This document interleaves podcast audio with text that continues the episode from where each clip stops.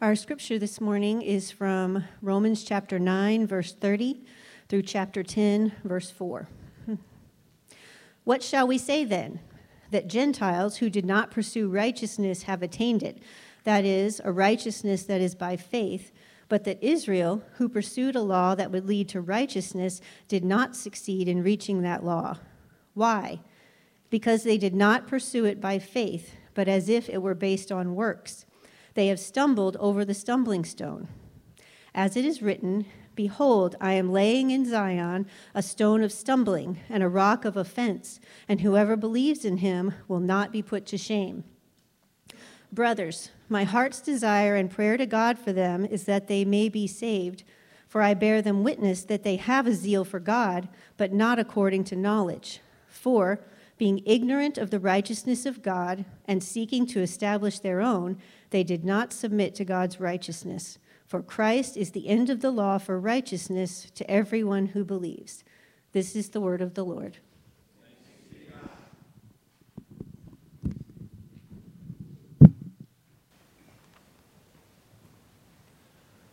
Well, welcome to Sojourn.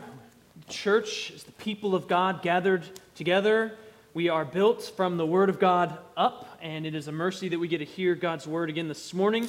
Uh, we are now crossing over Romans to, from Romans 9 to Romans 10. It's a tremendous uh, book we get to keep trekking in. So even though we're finishing a big chapter, we keep, we keep moving and we're going in chapter 10, and, and there's more goodness to come. Why don't we just stop and pray as we prepare to hear uh, from God's Word?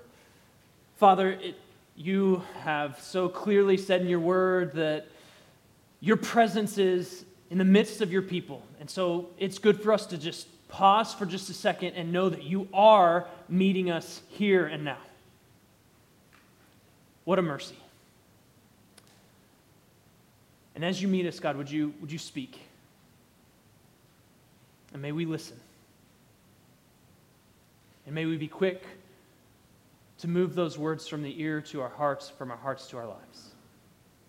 It's in Christ's name we ask. Amen.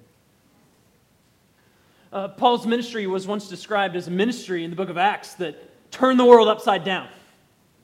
That's quite the ministry. It's quite the, quite the uh, way to describe a ministry, like it turned the world upside down. How did he do this?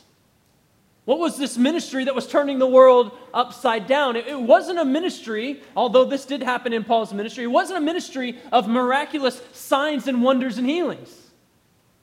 That wasn't what they were speaking of, was turning the world upside down. It, it wasn't a ministry where, where there's a tremendous amount of power being displayed in his eloquence and speaking, although there was some times of that too. No, no, what they were saying was that his ministry that was turning the world upside down was a gospel ministry. The, the word of the gospel was going out, and that word of the gospel was so radically altering the, the people that he was speaking to and different places that he was going that people could look at it from the outside as they were when they said this and saying something different is going on here. It's as if the world is being flipped upside down in its hearing of this gospel. And it's the same gospel that Paul writes of in the book of Romans. The gospel of God, the gospel that says that salvation, this gospel is, is power. It, it declares that salvation from God is available through faith. It's power of God for salvation to everyone who believes. Right standing with God is available through faith. It was a gospel that was confounding the wisdom of the world, confounding the power of the world, confounding the might of, its, of the world in its working. And part of this confounding power of the gospel was that it was going out to those who seemed far off, those who looked like they were distant from God, and it was drawing them near and saying, You're beloved children of the one true living God. And that number was primarily Gentiles. They were responding to the gospel in large numbers. But the Jews were by and large, during Paul's ministry, rejecting that gospel which raised all kinds of questions. Why, Paul? Why? God's covenant people, the, the people that we see uh, received promises in the law, why? Why are they not coming in? Why, by and large, they rejecting the gospel and Gentiles coming in in large numbers? And Paul has been setting out to answer that question in chapter 9 largely. And not just chapter 9, but chapter 9 and 10 and 11. And as he answers, here's what he answers. He, he shows in the answer his desire for them what he wants from them, but he shows what they're stumbling over and shows kind of the solution in the stumbling and also a stumbling stone that they can look to. And so, in other words, what Paul is going to answer here at the end of chapter 9, start of 10, is he's going to desire, he's showing his desire that highlights the, the problem that they are cut off from salvation by and large. And he shows their stumbling, why they're stumbling, and, and he shows the solution to their stumbling in the stumbling stone himself. So, this passage in the end of chapter 9, the start of chapter 10, is parallel kind of on both sides of chapter 10, verse 1. But he starts to put the problem in view with that verse, chapter 10, verse 1. He says, Brothers, my heart's desire and prayer to God for them, this is for the Israelites, is that they may be saved. Israel, the same Israel that he spoke of in verses 4 and 5. These, this were the Israelites who belong the adoption, the glory, the covenants, the giving of the law, the worship, the promises. To them belong the patriarchs, and from the race, according to the flesh, is the Christ, those Israelites. And those Israelites, by and large, were people, as of Paul's writing the book of Romans, were not saved. That's what he's getting at here. He wants them to be saved because they're not. In verse 31 of chapter 9, they're not attaining righteousness. So, the, the issue, the problem that Paul has been discussing in all chapter 9 for the Israelites is that it's not a, a national thing, it's an individuals are cut off from salvation thing. That's why Paul had, as he says in chapter 9, verse 2, great sorrow because they're cut off from God. That's why he has unceasing anguish because individuals that are Israelites that he knows, that he's looked in the face and preached to, have rejected the gospel and are cut off and unsaved. Look at what Paul's desire is for them, though. Paul's very, very, very clear here. This is where the sorrow comes from, the unceasing anguish of earlier in chapter 9. His desire is they be saved. Now, that didn't sound shocking to any of us, right? But that desire is a gospel soaked desire. Do you remember Paul's former life? What, what did he do with those who opposed his mission? Paul is an Israelite, and he is setting out to be zealous for the things of God. And so zealous was he for the things of God that anything that would come up and would rival God was something that needed to be destroyed and teared down. And here comes Jesus. He sets himself up as God. And this is offensive to Paul. And here's this church. They're going forward and they're saying Jesus is Lord. They're claiming in the spot of what only what God should be claiming, they're claiming is true for them. And so, what does he do with those who oppose his mission? He goes after it to destroy it. He gets hold of those who are opposing his mission. He arrests them, he destroys them, he even approves of their murder. And then what happened to Paul? Paul, well, God got a hold of him. Christ arrested him. And he sends him out as a new creation. And this new creation in Christ Jesus, so we know as Paul, was sent out as, as an ambassador for Christ, pro- proclaiming and pleading with people, be reconciled to God through Christ Jesus.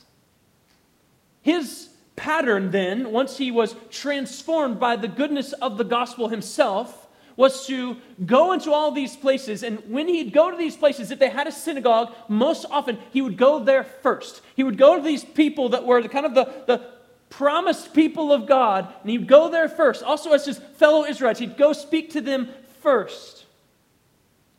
And it was in those places where Paul met his biggest opponents. This is just a sample, but let's think through the book of Acts for a second. In Acts chapter 13, verse 45. When the Jews saw the crowds that were hearing, they gathered to hear the word of the Lord, verse 44. And when the Jews saw the crowds, they were filled with jealousy and they began to contradict what was spoken by Paul, reviling him. Or skip down to verse 50 of chapter 13. The Jews incited the devout women of high standing and the leading men of the city, and they stirred up persecution against Paul and Barnabas, and they drove them out of their district. It doesn't get easier for Paul as he travels around. Look in chapter 14, verse 2. The unbelieving Jews, they stirred up the Gentiles and poisoned their minds against the brothers. And this what it led to, verse 5. An attempt was made by both Jews and Gentiles with their rulers to mistreat them and to stone them. Chapter 14, you go down a little bit further. Again, things aren't getting easier for Paul. Verse 19, he's at Lystra. Jews came from Antioch and Iconium, and having persuaded the crowds, they stoned Paul and they dragged him out of the city, supposing he was dead.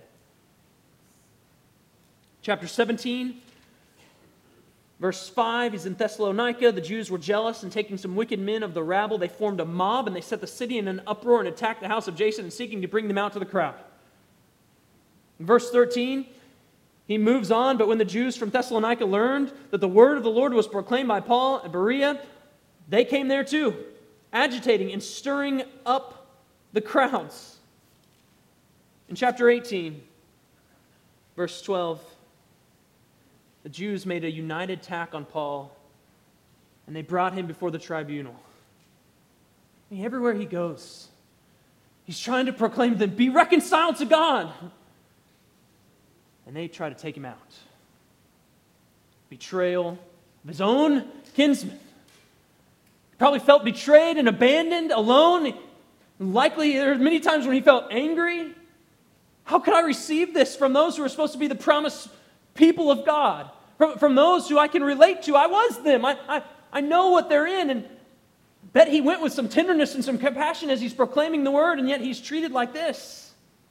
For most people, it would have taken much, much less than any of those episodes in Paul to become an enemy with somebody. If someone does even the slightest of any of those things I read in Acts, like probably I'm going to count them as an enemy in my life. I'm going to cut off relations from them. I'm going to start being unfeeling towards them. Maybe even positively feeling in a negative direction toward them. Hate.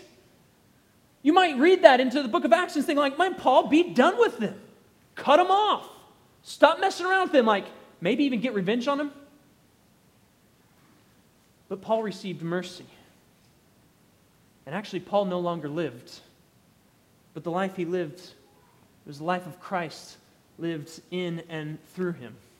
And the life of Christ that lived in him was the same life that said, when people were putting him to death on the cross, it said, Father, forgive them. That kind of heart is the kind of heart that now beats in Paul's chest, that life of Christ pulsed in him, and that life of Christ that pulsed in him moved him to desire the salvation of those who desired for his demise. He wanted their life, and they wanted his death. And those were going on at the same time. He wants them to be saved. He wants them, he knows what this means, right? To be brothers to be reconciled not just to Christ, but to be one, reconciled to one another, and not just for a temporary amount of time. He wants them eternally with Him as family. That's what He's saying when He says, I desire that they be saved. I want them with me forever. What a reflection of the heart of Christ. That didn't come out of nowhere. It's gospel soaked desire, and it's not unique to Paul in the slightest. It's all over the pages of the New Testament. You see those who are enemies now all of a sudden shift their desires toward other people. It's all through the pages of Christian history. You see those who are radically opposed to one another all of a sudden be reconciled to one another in Christ Jesus. And if we're in Christ, then Christ's very life pulses in us and through us, and his heartbeat now should be our heartbeat, moving us to desire that those around us, even those they might be our enemy and betray us and abandon us, we desire their salvation. And what does Paul do with this desire here Chapter 10, verse 1 My heart's desire is that they be saved. But it's not just a desire, it's his heart's desire and prayer. What does he do with that desire? He prays it, gives it over to the Lord. Their red hot rejection of Paul led to him give it, not to him giving up on them, but to him praying for them. They had cast him off and tried to destroy them, and he goes to the Father in heaven and says, Save them. Maybe we need to hear that for some that we've maybe given up on around us. We need to hear that the desire still should be for their salvation. And what do we need to do with their desire, that desire? We need to pray it. On chapter 9 of the book of Romans actually helps this kind of prayer. Now, after a chapter, chapter 9, right? If you've been with us, you know this. After a chapter, of, of eternal purposes of God, of God's calling, of his sovereign freedom as God to be God, that he is the potter and, and everything else is the clay, and he can harden whom he will and have mercy on whom he will. Here's what Paul does after that chapter is he doesn't just sit and be silent. He doesn't do nothing. He has desires for salvation for people that had rejected him and been his enemies, and he prays. Paul has a clear understanding here in chapter 10, verse 1 of God's purpose of election, that he hardens whom he wills and has mercy on whom he wills. And he goes out and he preaches, Be reconciled to God. Paul has a high view of the sovereignty of God and his calling, and that he is the only one. It's not by, chapter 9, verse 16, not by human will or exertion, but on the God who has mercy. He has a high view of that, and he prays. Those aren't incompatible things then for Paul. The, the, the, high view of the eternal purposes of God and his purpose of election, his calling, his sovereignty, don't go against, in Paul's mind, praying, preaching, living with the very heart of Christ in me, moving out toward people. They're not incompatible. Paul, here, as he prays that they might be saved, isn't doing anything out of the ordinary, he's just being faithful. This is what it looks like to hold rightly the doctrines taught in Romans 9 and all of the book of Romans, especially chapter 9, and then to live them out. It looks like this My desire is that they be saved, and I pray that they will be.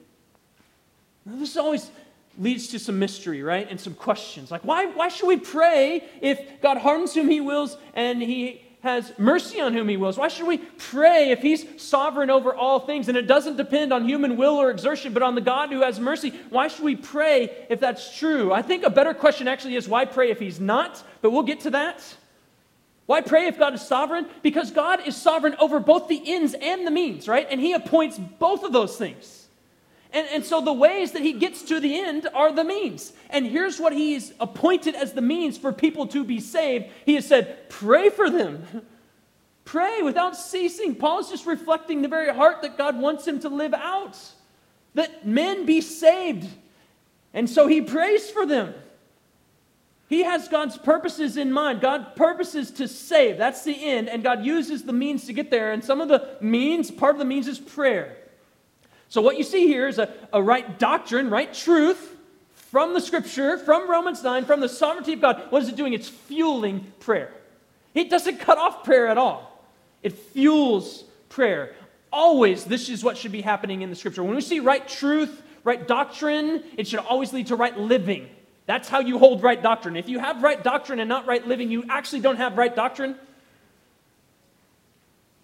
Orthodoxy leads to orthopraxy, like right doctrine leads to right living. A right holding, then, of God's sovereignty and his eternal purposes, his purpose of election and his calling, should lead then to the right practice of prayer for salvation for those who don't have it. And again, the question isn't, it's a good question, it's a hard question. Why pray if God is sovereign? But a better question is, why pray if he's not? There would be no reason to pray to God if God weren't sovereign and if he weren't sovereign over salvation. Why are you going to talk to him about it if he can't do anything about it? What could he do? I desire that they be saved. I mean, I guess he could be a listening ear. That's kind of God. Why pray if he's not sovereign? What could he do? But God is sovereign. And God has ordained prayer as a means of accomplishing the end of salvation. I think of Ananias, like, God tells him something to do. He's praying for Paul, right? Like, the end is that you go help Paul, but the way you get there is you pray. And I tell you and move you and send you. God has ordained prayer as a means of accomplishing his end. He is sovereign and he hardens whom he wills and has mercy on whom he wills. And it doesn't depend on human will or exertion, it depends on God. And so, what should we do with that reality? Pray. We should pray. And we should not just pray, pray with confidence. This is the God who is sovereign over salvation. He can actually affect this thing. And so we pray to him as God who loves to hear his children's prayers and has appointed those means for the end of accomplishing his purposes. And so Paul, he, he looks out at, at, Israel's spiritual state and he desires their salvation because the heart of Christ is pulsing in him and through him. And he sees that salvation in them, by and large, is lacking. And so what does he do? He prays. And then he's going to tell us, he's going to try to explain their spiritual state. What explains that they're so far off? And he gives an account of why Gentiles are pouring in and why the Jews aren't. And that's going to take us all the way through chapter 11. Listen to chapter 9, verse 30, though. What shall we say then? That Gentiles who did not pursue righteousness have attained it? That is a righteousness that is by faith. But that Israel, who pursued a law that would lead to righteousness, did not succeed in reaching that law? He picks up the question here. Now, he, he's looking out and he knows not all Gentiles were, had attained righteousness. So, um, again, you can't read that into there. It's not like every single one had received and attained righteousness. But we can say of all them, they weren't pursuing it. Remember what Paul said to the Corinthians that the gospel was folly to the Gentiles. That they are still, as those could be labeled under uh, Romans 1 18. They, they are those who are serving created things, not the Creator. They're not pursuing righteousness, they're worshiping idols. They think that this message of the gospel is foolish. Like, that's something to be ashamed of, that someone would even care to follow that thing. That's what the Gentiles thought of it. But how did then they attain it? God's purpose of election? That He would take a people who are not called my people and make them my people. That's what He's already said in chapter 9, that He would make a people that were unloved, loved. It's God's purposes that are at work here that any Gentiles would obtain this righteousness. They were those who were called. Chapter 9, verse 24, He's called. Not only from the Jews, but also from the Gentiles. And that calling is not a flimsy word, it's an effective word. Gentiles who were called, here's what they did they responded to the call and they attained salvation. They attained righteousness, the only possible way there is to attain righteousness. And what is that? They received it by faith. The gospel reveals that righteousness, the righteousness of God, is available. And it's a righteousness that's received by faith. Right? Chapter 1, verse 16. Paul is not ashamed of the gospel. It's the power of God into salvation for everyone who believes, the Jew first and also to the Greek. For in that gospel, the righteousness of God is revealed. How you can have right standing with God is revealed from faith for faith. It's about faith. Or we could look back in chapter 3, verse 21. The righteousness of God has been manifested apart from the law, although the law and the prophets, they bear witness to it. The righteousness of God through faith in Jesus Christ for all who believe. For there is no distinction. For all have sinned and fall short of the glory of God and are justified by his grace as a gift through the redemption that is in Christ Jesus, whom God put forward as a propitiation by his blood to be received by faith. Amen. You want right standing with God, you want the righteousness of God. Paul says, Be reconciled to God by faith in Christ. And as the gospel went out, the Gentiles who weren't seeking for righteousness with God were receiving it by faith. That same thing couldn't be said by and large of Israel. He says in verse 31 Israel, who pursued a law that would lead to righteousness, did not succeed in reaching it. Israel pursued, he says, a law that would lead to righteousness. That law is a law that demands righteousness. And here's what they did with that they pursued that righteousness and they pursued the law for that righteousness. These verses 30, 31, they're paralleled in chapter 10. As I said, these correspond to one another. And, and look at the corresponding verse in chapter 10, verse 2. Helps explain what 31 is doing. Paul says, I bear them witness that they have a zeal for God, but not according to knowledge. They have a zeal. They pursued righteousness. There's their zeal. They pursued righteousness. And so, Israel, verse 31, they pursued righteousness. 10, 2, they have a zeal for God. All those sound really good, right? But Paul gets at the problem. Look at the end of verse 2, chapter 10. They didn't do it according to knowledge. And then he says in verse 3 For being ignorant of the righteousness of God and seeking to establish their own, they did not submit to God's righteousness. But pursuing a righteousness having a zeal for God, but not a zeal according to knowledge, is a seeking to establish one's own righteousness. And even that, trying to establish your own righteousness, pursuing righteousness, having a zeal for God, those all sound really commendable, don't they?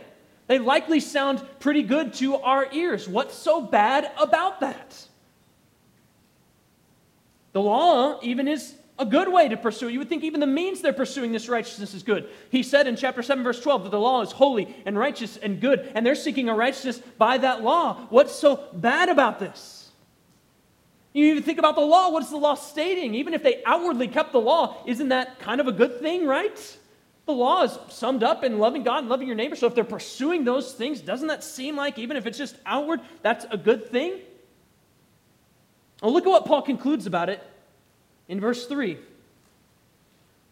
They were seeking to establish their own righteousness, and in that they did not submit to God's righteousness.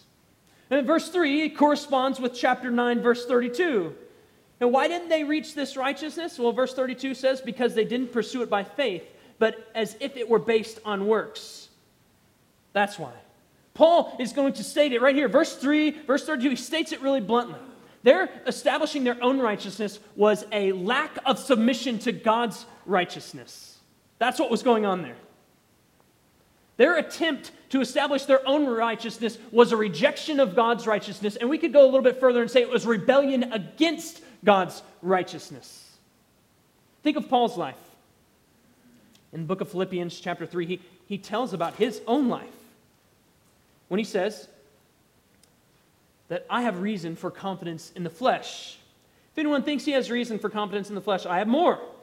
Circumcised on the eighth day of the people of Israel, of the tribe of Benjamin, a Hebrew of Hebrews as to the law, Pharisee, and as to zeal, persecutor as the church, as to righteousness under the law, blameless. He was pursuing a righteousness by the law.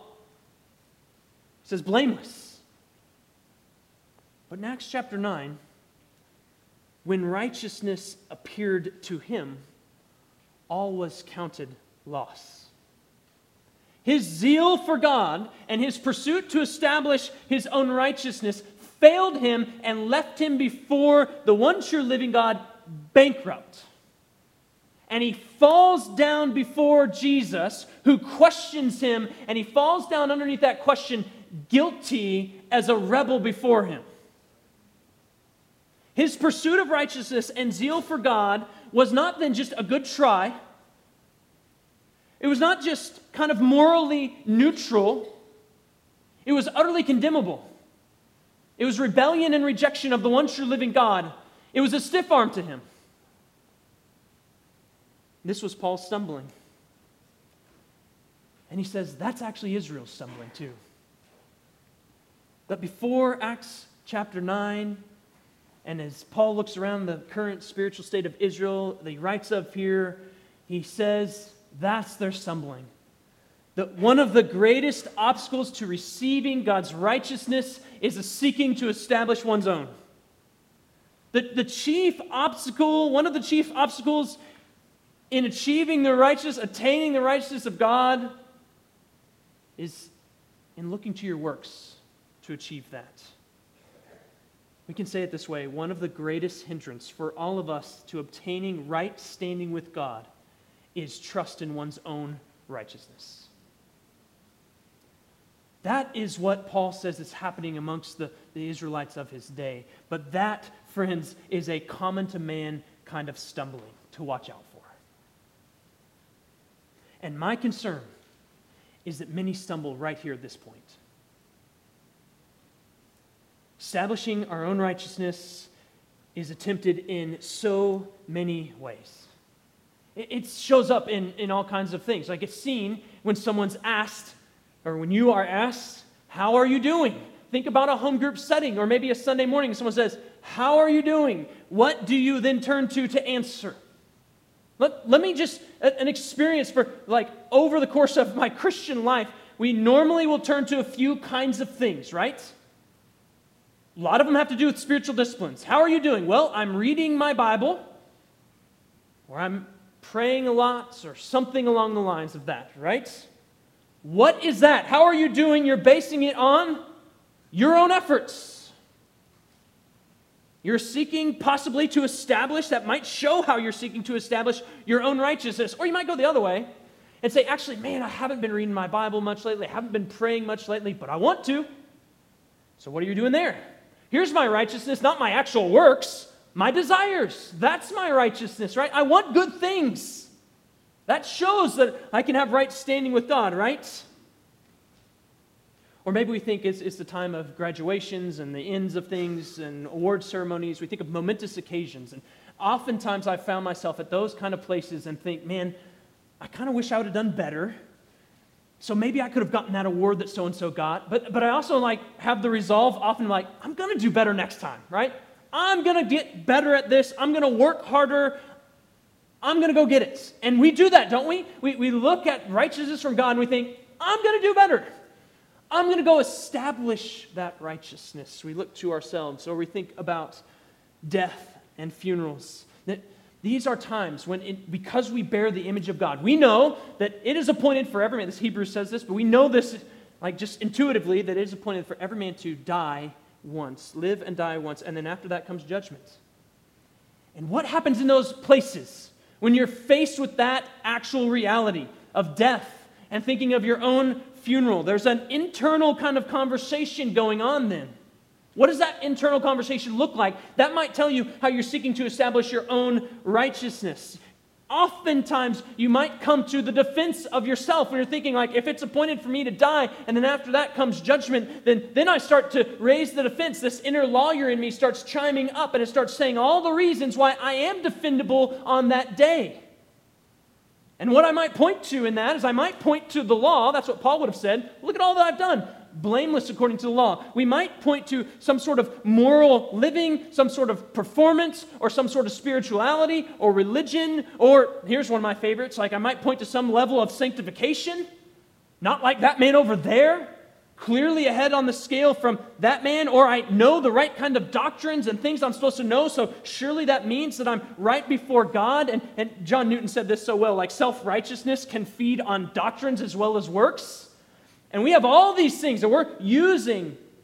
And we're trying to build a resume before God to show Him why on that day we can have right standing with Him, that we are righteous in His sight. And whatever it is we point to, if it includes the I or my, my own efforts, my own strength, my own power, my own work, my own wisdom, my own knowledge, my own anything, my own performance, my own religion, my own spirituality, if it includes any of that, here's what Paul says it is not submitting to God's righteousness, verse 3. For many, maybe including many of us here today, one of the first gospel responses, one of the first ways that the gospel has to break through, has to come repenting from our own righteousness. That's the same place that Paul began. All his zeal, all his pursuit of righteousness through the law, all his living, where he thinks he's being he's establishing his righteousness for God by living according to the law, it left him bankrupt before Jesus. He had to count it lost when he faced righteousness in the flesh. We have to realize that we cannot have our own righteousness, hold our own righteousness, claim our own righteousness, and receive the actual righteousness of God at the same time. You can't hold both. You can't claim both. You can't have both. You can establish your righteousness on your own, or you can receive His. Those are the options. And here's the good news that God doesn't want any of us to establish our own righteousness. He wants us to receive the righteousness that He provides. Amen. That's a righteousness that is by faith, chapter 9, verse 30. And, church, that is such good news. Verse 31 and 32 Israel pursued it, pursued it, and they didn't reach it. And why didn't they reach it? Because, verse 32, they went after it as if it were based on works. And if it were based on works, here's what Paul says that's bad news. You can keep going and keep going and keep going, and you're never closer to attaining it than when you first began. That's bad news. It didn't succeed because it cannot be attained by works. Pursuit of righteousness by our own work our own efforts, our own merits, our own performance, our own religion, our own spirituality is bad news. It's a spinning of the wheels. It's the, the stone rolled to the top of the hill, only to see it roll back down and us go back down and get it again. We're just as condemnable before God as when we started this whole effort anyway. Israel, they weren't attaining the righteousness in their pursuit of it because they were trying to seek it by their own efforts and establish their own righteousness. They were seeking it by works. They were stumbling, and Paul says, if you're going to follow that, you're never going to attain it. I love the lyrics. Jesus paid it all. It ends when before the throne I stand in him complete. Oh, there's an I statement, so we got to be careful. But what does he say? When I stand in him complete. Jesus died my soul to save. My lips will still repeat. What are they repeating? He paid it all. It wasn't me. I did some of it, he did some of it. No, he paid it all. Not me, not my work, not my effort, him. Him. Or Rock of Ages. Man, there's this, we, we, we're going to soar to this world unknown when we stand before this throne. What, what are we going to say? We're still going to say, Rock of Ages, cleft for me let me hide myself in the art. There's an appropriate way to put me and myself in on this righteousness is to say, it cleft for me. Like, I can only be here because I'm, I'm hiding away in this cleft that is the rock of ages. Let me hide myself. That's where I find myself in this equation of salvation. It's only hiding. And He covers it all. How different is that from the songs that you think of when you think of on that day? Of what you might boast? Do you include an I or a my or a me? It's only in right relation to that rock of ages that the word me and I actually come out in the equation rightly. And that rock, Paul makes no mistakes, is a, a rock that is a rock of ages, but it is also a stumbling stone. And that explains Israel's spiritual state. Paul explains Israel's stumbling as a pursuit of righteousness by their own works, as a pursuit to establish their own righteousness, and in that he says they were stumbling. That, that stumbling wasn't just a stumbling over their own works, Paul puts a face on it. Verse 32 and 33, he says, They have stumbled over the stumbling stone, but as it is written, Behold, I am laying in Zion a stone of stumbling and a rock of offense, and whoever believes in him will not be put to shame. Paul has been explaining Israel's spiritual state in chapter 9, right? With God's eternal purposes, his purpose of election and his calling. It's not based on human will or exertion, it's on God who will have mercy on whom he has mercy. He's speaking of his freedom as God to be God and serve as this God who has his sovereign purposes that he works out because he is God. That's how he's been explaining it so far. Here, what God does is he's the one who places the stone. And that stone that he places is a stone of stumbling. It is rejected. Israel comes to the stone and they trip over it. They reject it. They refuse it. They lack belief in this stone. And so here's what's going on in chapter 9 and the start of chapter 10 is that God's purpose of election stands and Israel is responsible for their unbelief, for trying to establish their own righteousness by their works. God sovereignly places the stone and Israel is accountable for stumbling and unbelief. Both of those are happening here, and they're just different angles of getting at the same idea. Peter brings this out more sharply, I think, when he quotes similar passage, the Isaiah passage of the stone, in, in 1 Peter chapter 2. Here's what it says.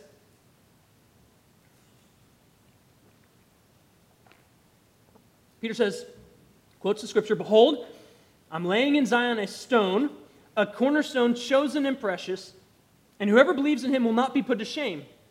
So the honor is for you who believe. But for those who do not believe, the stone that the builders rejected has become the cornerstone and a stone of stumbling, a rock of offense. The stone that the builders rejected, right? And God is the one that laid this stone. It's a stone of stumbling, a rock of offense. Both of those things explain Israel's spiritual state. And one of those things is not more true than the other thing. In fact, we can say that both of those are true all the time at the same time. The stone that they were stumbling over was a rock of offense. That stone was placed by God, but they were rejecting the stone that was placed by God. And there's the mystery. But here's what we know that stone is right in the middle of their path. He stands in the way of their goal for righteousness if they're trying to seek it to attain it on their own and establish their own righteousness and attain it by work. They're going to have to go one way or the other. He's right in the middle of the path. Right? You want right standing with God, Jesus is the stone that is right in the middle of the path. You're going one way or another. You're going to establish your own and trip over the stone, or you're going to do something different. And here's what Paul says chapter 10, verse 4 Christ is the end of the law for righteousness to everyone who believes. He's the end.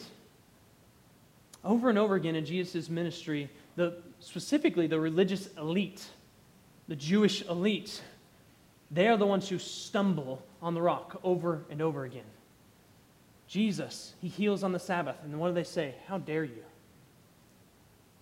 Jesus says, Well, I'm Lord of the Sabbath. Don't stumble there. They, he goes to the temple, he cleanses it because it's a den of robbers. And they say, What gives you the authority? He says, Well, you tear down the temple, I'll rebuild it. I'm the temple.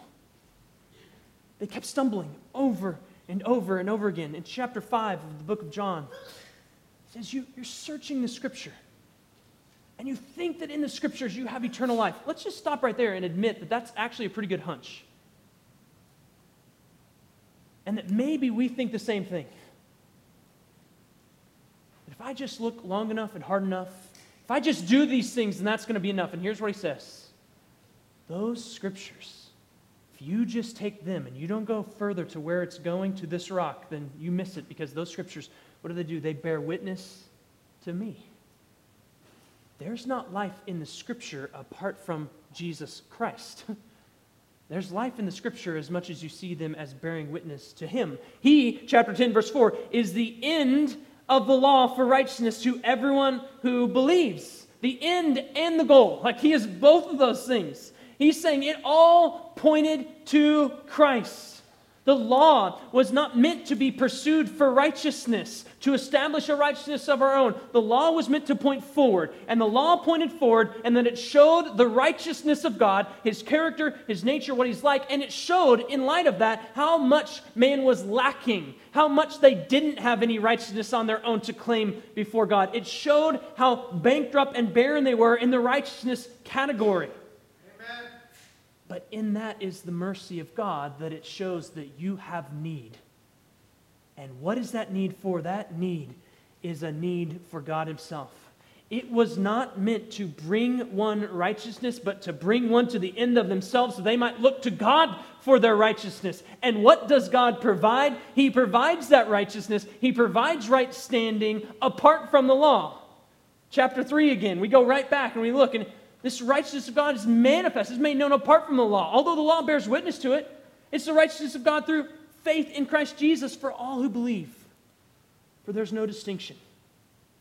All have sinned and fall short of the glory of God. And they're justified by his grace as a gift through the redemption that is in Christ Jesus, whom God put forward as a propitiation by his blood to be received by faith. This was to show God's, God's righteousness because in his divine forbearance, he had passed over former sins. It was to show his righteousness at the present time so that he might be just and the justifier of the one who has faith in Jesus. He is the end of the law. He's saying you're, you're no longer under this Mosaic covenant where you need to seek this righteousness any longer. It has come to an end in Christ Jesus. There is a new covenant now. He is the one who has fulfilled this law. He's the goal of it. He fulfilled it by perfectly carrying it out himself so that God could look to him and be satisfied that the law's demands have been carried out fully. But if you have faith in him, he can also not just be just, he can be the justifier. Jesus fulfills the law, and so now relationship with God is available through him by faith. If we would trust in him, now we can have right standing with God, not through law keeping, but through faith. And it's this very reality that they were stumbling on that Jesus is the end of the law for righteousness. But you've got to love how Paul describes this here.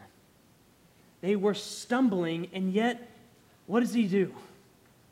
In chapter 9, verse 33, I'm laying in Zion a stone of stumbling and a rock of offense, but whoever and whoever, love the whoever there, keep that pronoun active in your life. Think about that pronoun. Whoever believes in him will not be put to shame. Or in chapter 10, verse 4, Christ is the end of the law for righteousness to everyone who believes.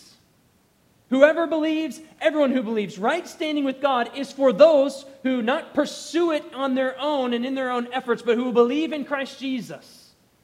It's that belief that Israel refused. That's what Paul's looking at. And he's saying they've refused it. It's Christ, he says, they were rejecting. And that's the way it was intended because he's a stumbling stone and a rock of offense. But notice that he is more than that and the same place. The, the place where he is a place of stumbling and a rock of offense is also the same place where there is an invitation to everyone and whoever. He is not just a stumbling stone, but at the same place, he can be a cornerstone. He is not just a rock of offense, but in the same place, he can be the rock for which you build your entire life on. Again, I love how Peter puts it. Quoting the similar passage, same passages from Isaiah I'm laying in Zion a stone, a cornerstone, chosen, precious. Whoever believes in him will not be put to shame. So the honor is for you who believe. But for those who do not believe, the stone that the builders rejected has become the cornerstone, and a stone of stumbling and a rock of offense. He says if you build your life on this rock, it's the rock that's not going to fall apart.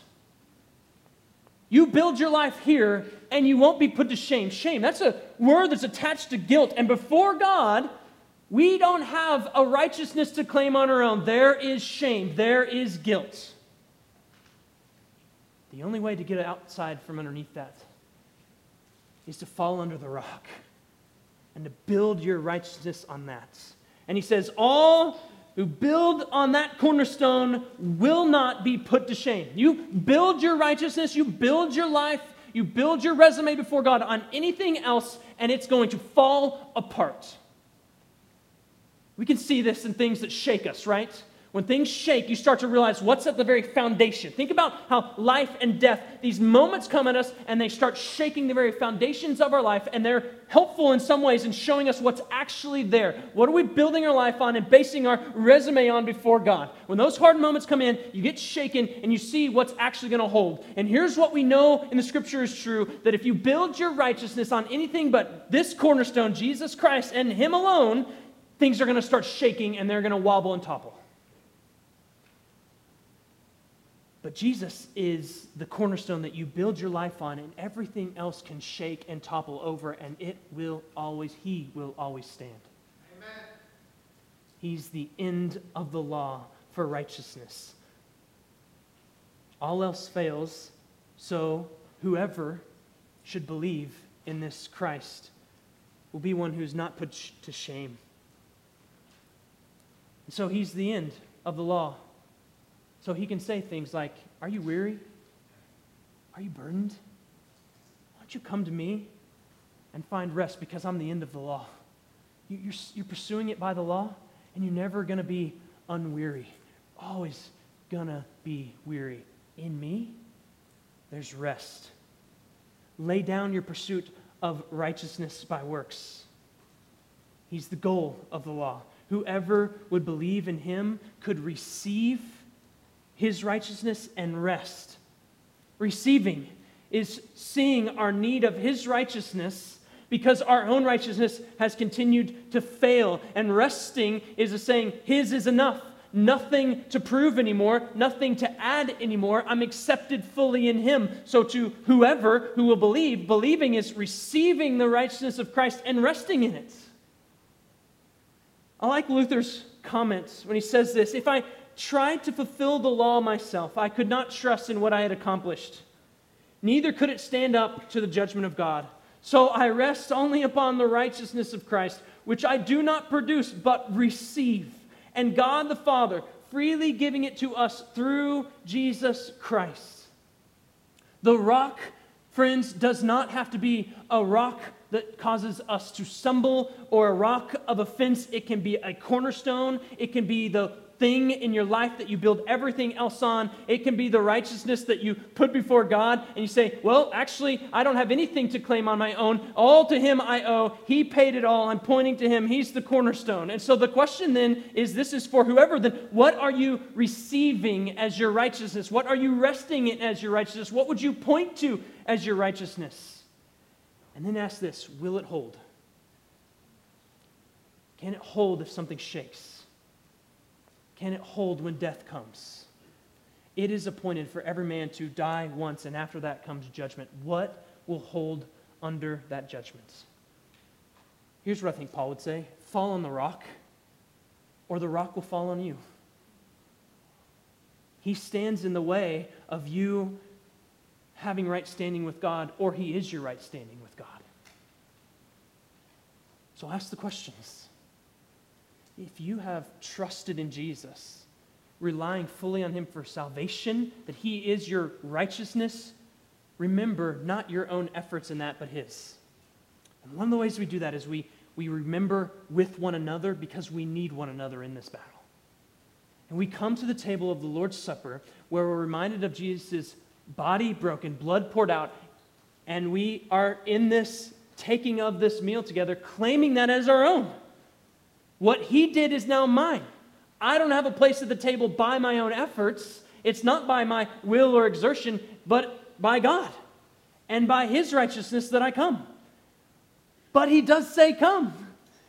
He has achieved it. And so if you're his, it's no humble thing to stay away. The humble thing is to receive it and rest in it. One way to do that is by taking this meal together and looking around and remembering look what Christ has done. He is a cornerstone for so many. He is their righteousness. If you're not believing in Jesus, please don't take this meal. Question yourself what am I looking to? What am I pointing to that will hold under the judgment of God? And ask, is it going to last? And I would just propose to you that nothing but the righteousness of Christ will. So, so, he says to you, whoever believes will not be put to shame. Repent and believe in Jesus. Let's pray together.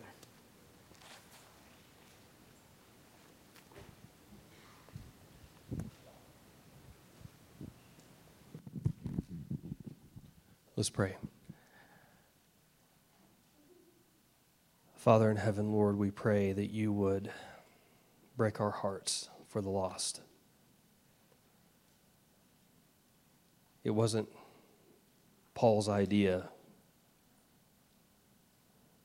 to be tormented over the thought of his fellow Israelites going to hell Lord, it was your desire that he would be broken for his kinsmen. And some did believe. But Father, we, we know that even as Christians, we struggle with self righteousness. We, at times, allow our flesh, that dead man, to affect how we think, how we measure ourselves. Lord, it's so tempting to almost delight in the lostness around us. It makes us feel better about the good things that we perceive ourselves doing, and it's wrong. Lord, I pray that we would be reminded daily of the fact that you did it all.